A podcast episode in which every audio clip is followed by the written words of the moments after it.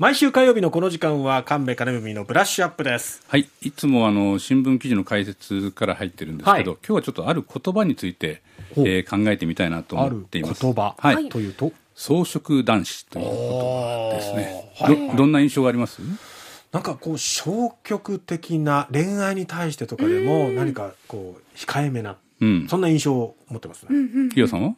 そうですね。あまりガツガツしていないというか、うんうん、プラスでかマイナスか印象としてはどうですか？うん。ちょっと消極的なマイナスなイメージですかね。うん、まあそうなんですよね。大体僕そう思ってる人が多いかなと思うんですけど、命名したのはあの深沢真紀さんというあの、コメンテーターをよくやられてる方ですね、ええ関西大学総合情報学部の特任教授をされています。えー、2006年に草食男子をオンラインマガジンで出して、うん、えー、じわじわと広がって2009年の流行語大賞トップ10に入っているという言葉なんです。で実は深澤真紀さんはあの私とは大学の同級生で、えそれでちょっとおお話を聞いてみました。当時私はまだ30代後半ぐらいで、うん、で、私たちはあの、まあ、カンペさんも私も1967年生まれということで、まあバブル世代の最後の方なわけですよね。で、バブル世代って本当に学生時代も、も働いてからも、まあ本当にバカであるとかね、ピーマンであるとか、まあ非常に叩かれた世代で、まあ特に私たちは段階世代の人たちが結構部長だったりとか、下手したら社長は戦後世代だったりとか、そういう中で非常にこう叩かれた若者だったわけですね。まあ段階世代も若い時叩かれているわけですけれども、で、絶対にこういうことはしないっていうふうにですね、私は強く思っていたわけですね。うん、若い女性が働くときには、まあ、なかなか段階とか戦後世代の人たちの偏見とか非常に厳しくて、こうはなるまいと。で、同世代の男性もこうはならないだろうと思ったら、やっぱ35過ぎたぐらいから、結構みんな男子たちがね、嬉しそうに。今の若いやつが使えないとか、女子ばっかり優秀だとか。で、びっくりして、本当にびっくりして、あ、所詮こうか、こうね、男子組はと思って、で、これはいけないなと思って何を言ってるんだと。私たちの上世代だったり、私たちと同世代よりも、よっぽど今の若い世代の方が優しいし、優秀だし、まともじゃないのって、それこそジェンダー感とかも含めてね。うん、って言ったら、ええー、っていう感じだったわけですよ。で、じゃあ、ということで、その、モテたいとか、成功したいみたいな人たちを、まあ、肉食、親父みたいに思って、じゃあ、若い、こうね、その、家族を大事にしたり、女性とも友達になれたり、こう、フラットな目線がある人たちを、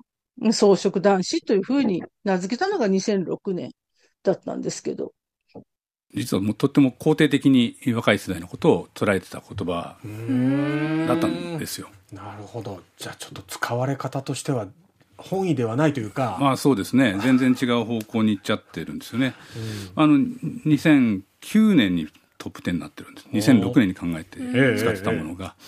えー、この間にリーマンショックなんかもあってまあ、経済の変動なんかもあったこともあるのかもしれません。うん、であの草食男子として定義したのはあの団塊ジュニア世代ですね。田畑君ちょっと一世代そうですね。一つ上二つ上ぐらいがちょうどそう、はい、あの人数も多くてですね、あのでモテないわけではないけどガツガツしない。みたいなね、そのタイプですね。で、えー、時代的にどういうことが起きていたのか。あ深澤さんに聞いてみました。私なんか学生の時からあんまり変わらないこういう感じだったので、やっぱり本当に先輩とかに深沢男を立てるとかね、深沢弁当を連れとか、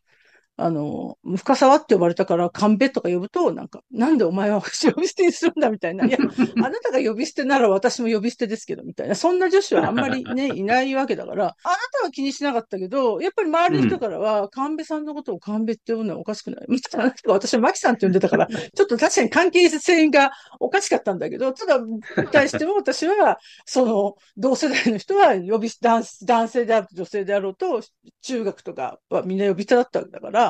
なんで急に、うん、急にくんとかって言わなきゃいけないの？とは思っていたけど、すっごい怒られたし、うん、本当にその先輩たちが、もっと、もっとちゃんと男を立てるとか、本当にサラダを取り分けるとかね、ビールを告げとか、もう意味がわからないなとは思っていたけど、うん、今の若い世代は、その、まあ、ちょうど段階ジュニアぐらいから、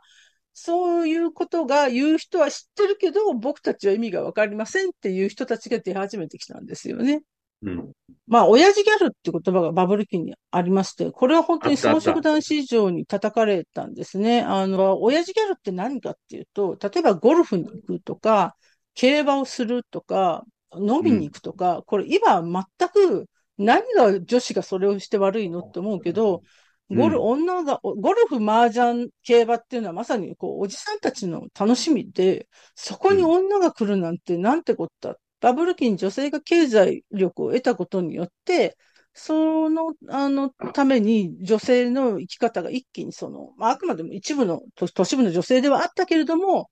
まあそういう人たちがわーっと出てきた。ところが一方、そこからしばらくして、経済が悪化してきて、例えば正規雇用から男性が弾かれたりとか、えー、例えば家族を養うような、あの、こう収入が得られないとかっていう時にですね、じゃあそんなに男男って言って俺たち男であるみたいな価値観について、本当にそうなのかなって思う。だから経済が良くなった時に女性のある程度、まあ、まあ、人生のパイがある程度広がって、男性も、その、あそういう意味では低め安定のパイが広がったというか、つまり、あの、バブル期は、あの、女の男並みっていうことがある程度喜ばれたわけですけど、就職氷河期っていうのは男の女並みっていうことが許されるようになってきて、こちらの方がやっぱり意味があったわけですね。男が女並みになるっていうことは、多分これは神戸さんから上の世代の人たちにとってはなかなかこう許容できないものなんだけれども、うん、いい男と女がそれぞれのえー、生き方を選んでいいみたいなことがちょうど就職氷河期世代にまあ生まれてきたってことですね。うん、いついつもこういう見方がね、鋭くて、うん、あの、よくびっくりさせられてきたんですよ、学生時代からずっと。あの、男の女並み、女の男並みなんても、なるほどなと思うんですけどね。でも、どうしてこう、前向きな装飾男子って言葉が逆に使われるようになっちゃったのか。うん、まあ、これはあの、後半のキャッチアップでもう一回考えてみたいと思っています。はい、はい。ということで、ここまで、えー、ブラッシュアップお送りしました。